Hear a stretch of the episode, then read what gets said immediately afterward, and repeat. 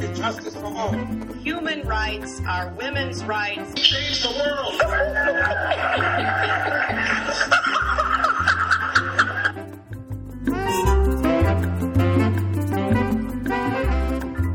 Welcome to Global Dispatches. This is your host, Mark Leon Goldberg. As I'm recording this intro on Wednesday afternoon, April 1st, 2015, the outcome of the ongoing negotiations over Iran's nuclear program are yet to be determined.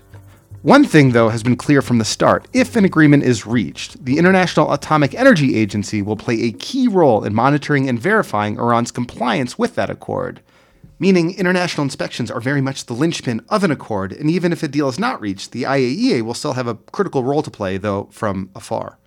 Now, the IAEA is often called the UN's nuclear watchdog, so I wanted to learn what do these monitoring mechanisms actually look like? Who are these monitors? What do they do? What can't they do? On the line with answers to these questions and more is Dr. Thomas Shea, a retired IAEA nuclear inspector and a consultant. Dr. Shea offers a ground's eye view of how inspections actually work, which I found particularly interesting. We also discuss the broader role of the IAEA in helping maintain international peace and security. This is a great conversation, obviously very timely. I learned a lot about the IAEA, about nuclear inspections, and I trust you will too. Uh, and if you're new to the podcast, welcome. I post one of these topical interviews every Thursday. Every Monday, I post evergreen conversations with foreign policy thought leaders and luminaries about their life and career. Go to globaldispatchespodcast.com check out our archives and subscribe for free. And here it is my conversation with former IAEA nuclear inspector Thomas Shea. Looking for a trustworthy podcast to bring you unfiltered viewpoints and experiences on global health? Tune into Global Health Matters, the podcast that connects silos and amplifies diverse voices to give you a holistic picture. Each month, Dr. Gary Aslanyan from the World Health Organization hosts discussions with guests spanning former ministers of health, award winning journalists and authors, and frontline public health workers. Join listeners from across 180 countries for an exciting season 4 launching in June. Global Health Matters is available on Apple Podcasts, Spotify, and YouTube. IAEA was uh, created as a uh, as a request or a call by President Eisenhower in 1953, and the safeguards activities started after the agency was actually formed in uh, 1957. And over the years, um, there have been a number of challenges. Uh, first, to just get the organization and the um, and the activities started, and then to cope with uh, um, with the nuclear uh, uh, peaceful nuclear use uh, expansion that took place during the 70s and 80s, in particular, in which the activities grew uh, increasingly complex. And then the problems with uh, Iraq and uh, North Korea, in particular, in the early 90s, caused a, a revolution in, in the sense of what the activities were all about. So, building on the baseline that had been established since the agency got started, the activities then shifted more to how do you catch countries that cheat, in effect, and that um, are willing to to take uh, extraordinary measures to accomplish uh, the objectives they seek. And so, even now till today, while additional authority has been granted in some cases, uh, the uh, uh, the whole uh, system is shifting still to one in which the state is seen as as the potential adversary and the inspectors and the analysts that go along with this job uh, need to consider what what opportunities would exist if a state were to um, proceed towards uh, cheating on its obligations and attempting to acquire nuclear weapons. So, could, can we talk about that dy- dynamic a, a little bit more? Because it seems to be sort of exceedingly important. On the one hand, you know the IAE inspector. It's not like you parachute into countries unannounced. I mean, you get visas. You you have to work through official channels to do your job.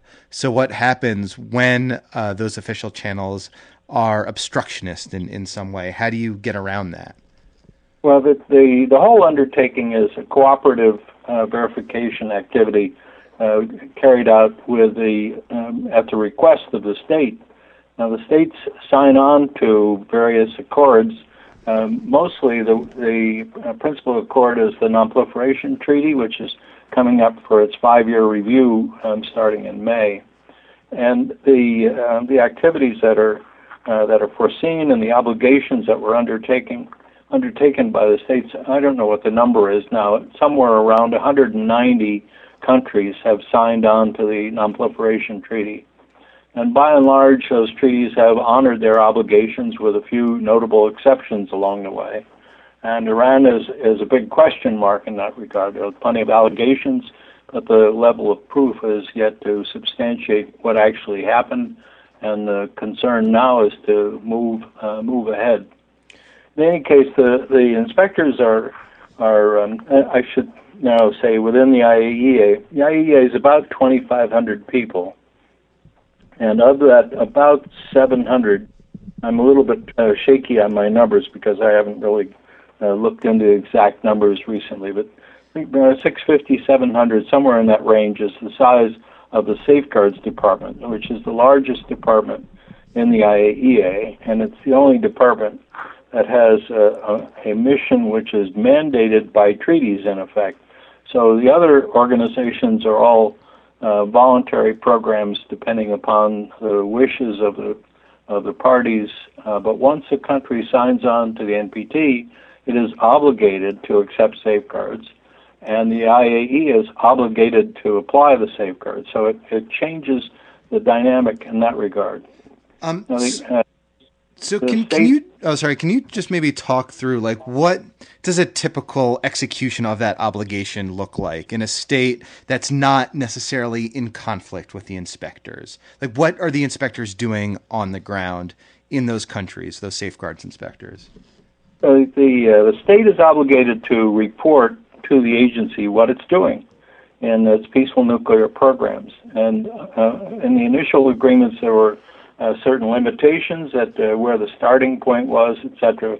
But after Iraq, especially, and the creation of a what's called the additional protocol, uh, that uh, gets extended very greatly and allows a lot more access than was uh, provided before that point.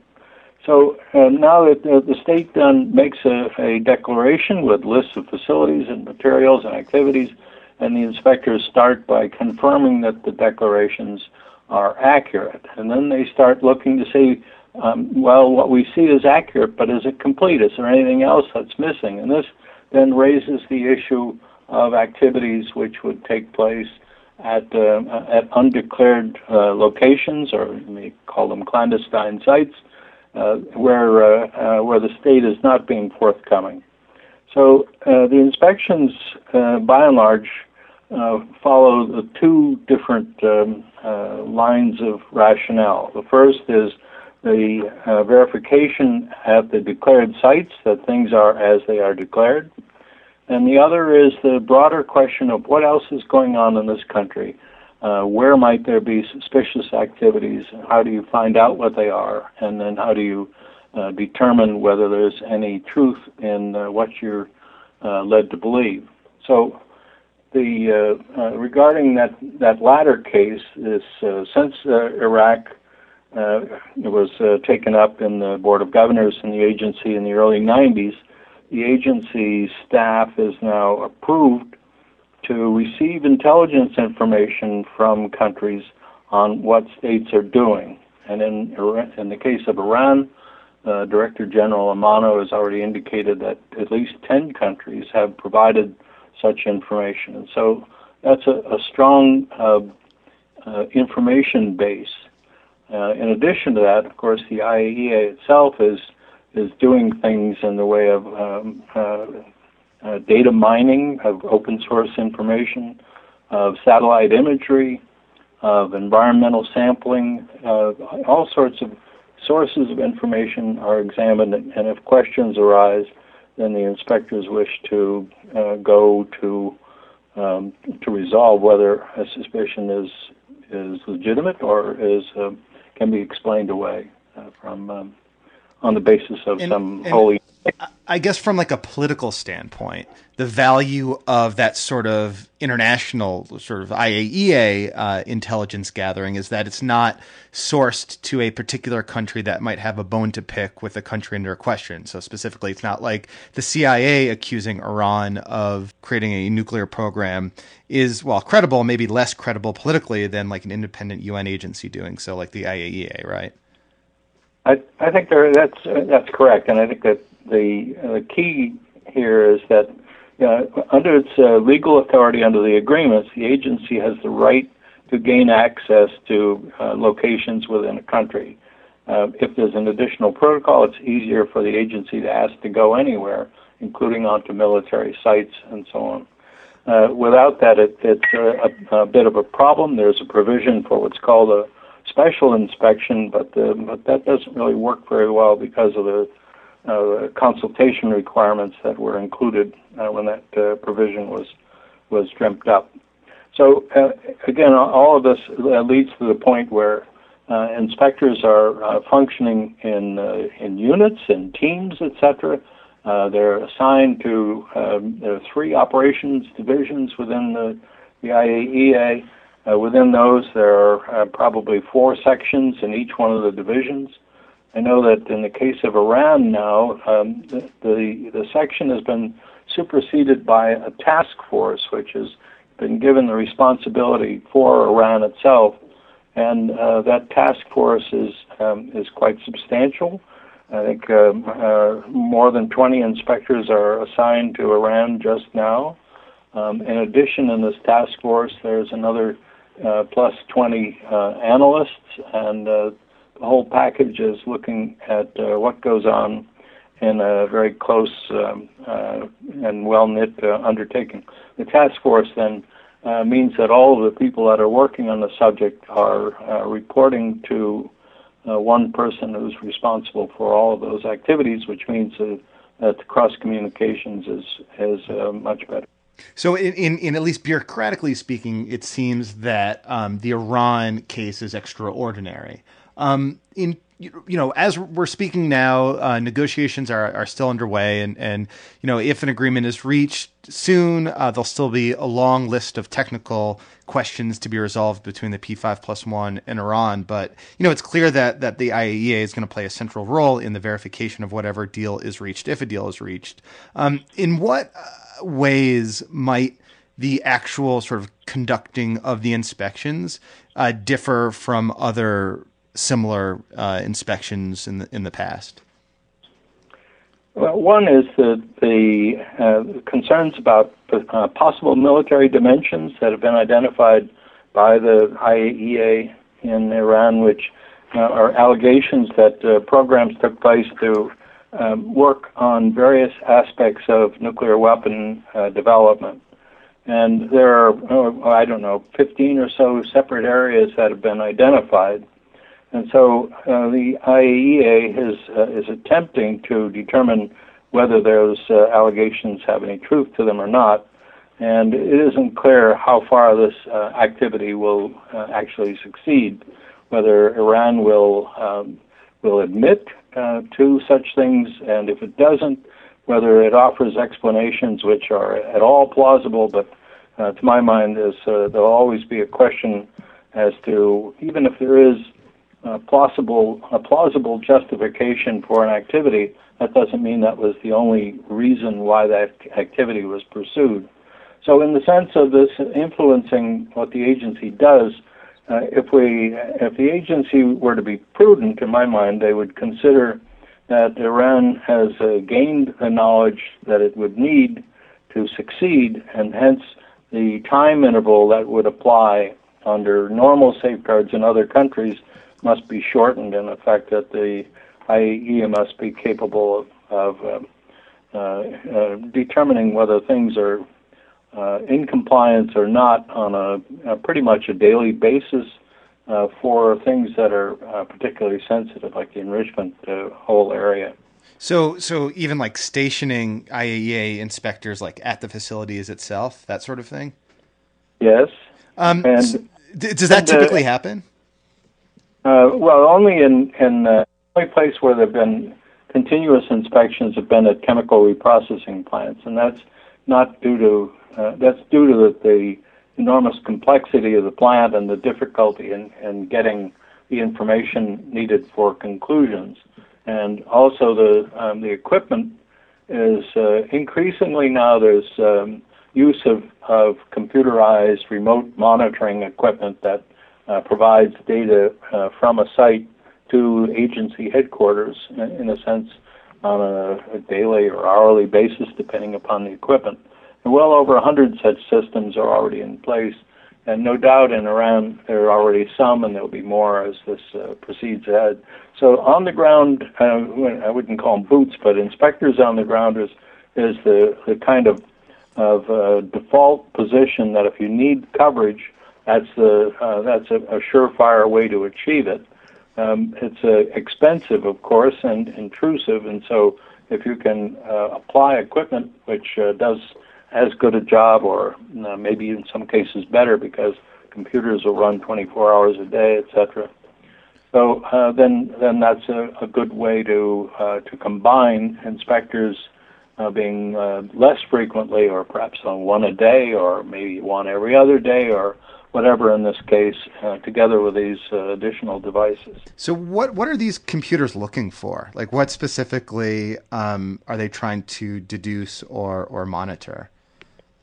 Uh, it, it, will depend upon the uh, specific application. You want to give it like so, an example of what it might look like? If we if we were talking about uh, an enrichment plant, for example, such as operates in Iran at this point, so one concern is what's this plant doing?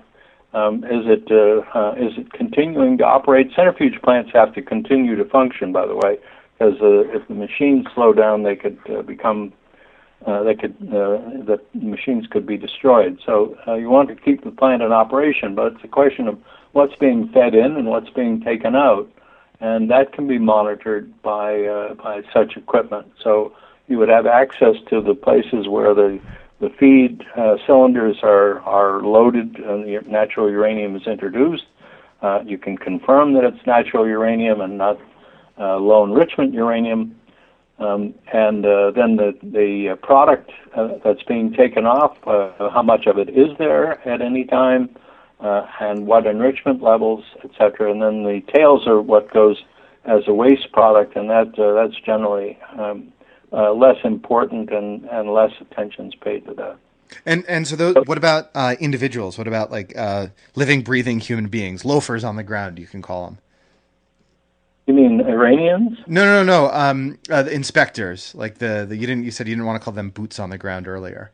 Um, but no, what no. about like actual like human beings, uh, inspectors on the ground? Are they looking for just pretty much the exact same thing as a computer?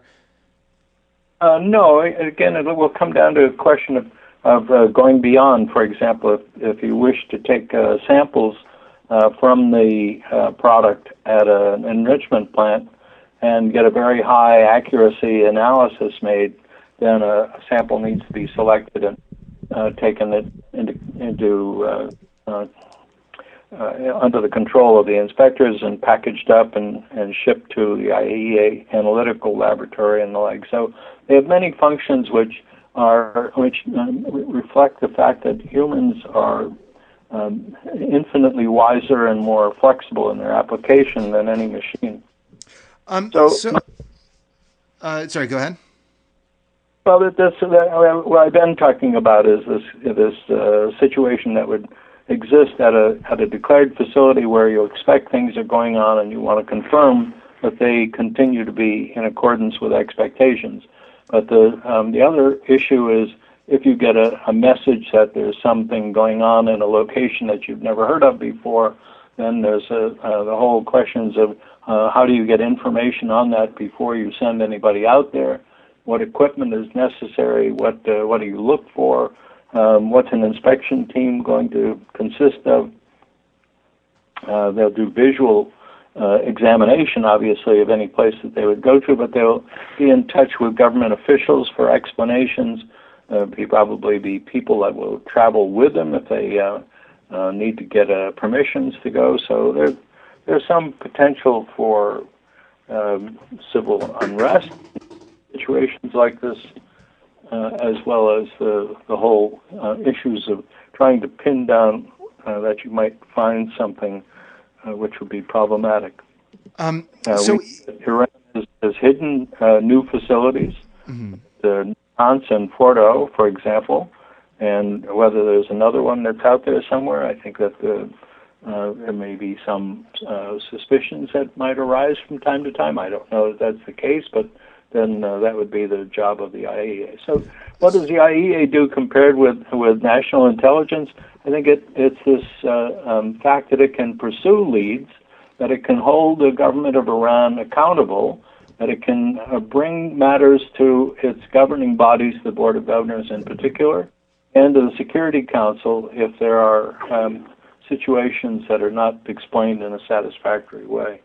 So Um, it's not able to to uh, force the plants to shut down. It can't uh, take any um, stronger action than that. Its its uh, function is merely to to serve as a, a verification authority. Um, I, just to, to conclude, if um, this Iranian nuclear deal is struck, and if it includes exceedingly robust and intrusive inspections, uh, what's the likelihood of Iran uh, sort of being able to, you know, secretly, you know, enrich uranium or secretly develop uh, a nuclear weapons program without being detected?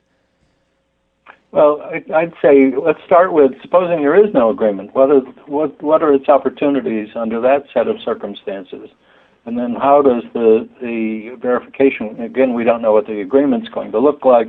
I can only imagine that access to locations within the state will be one of the things that will be uh, very clearly provided. So. Uh, and as I mentioned, the um, the flow of intelligence information into the IEA from some 10 states, uh, which will uh, all be interested to see that Iran continues to honor its obligations. So, to my mind, I, I, I would hope that Iran would not enter into an agreement with the notion that it's going to immediately or even after some time start to look for ways to defeat it.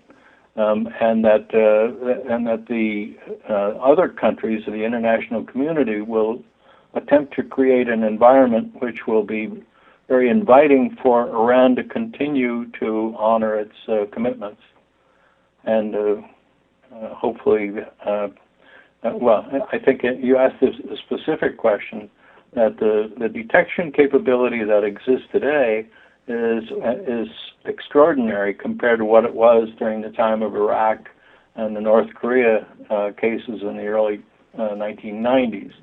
And uh, but uh, there's uh, nobody uh, ever feels like there's a guarantee that every conceivable possibility will always um, work out. So there's a, a an expectation, and I think some confidence that, uh, um, in effect, the IEA was uh, was. It's almost as though it was created for a circumstance like this, and that it's been spending uh, the time since 1957 to prepare for this uh, critical mission.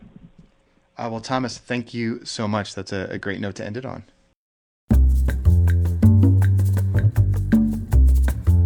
All right, well, thank you to Dr. Thomas Shea. Now, by the time you're listening to this, a deal may or may not have been struck, but it's clear either way that the IAEA will have an important role to play in Iran for the foreseeable future. So, this was a particularly illuminating conversation, at least for me, I hope for you as well. So, go to globaldispatchespodcast.com to subscribe on iTunes if you're not already a subscriber. You can get the app for free as well. And we'll see you soon. Bye.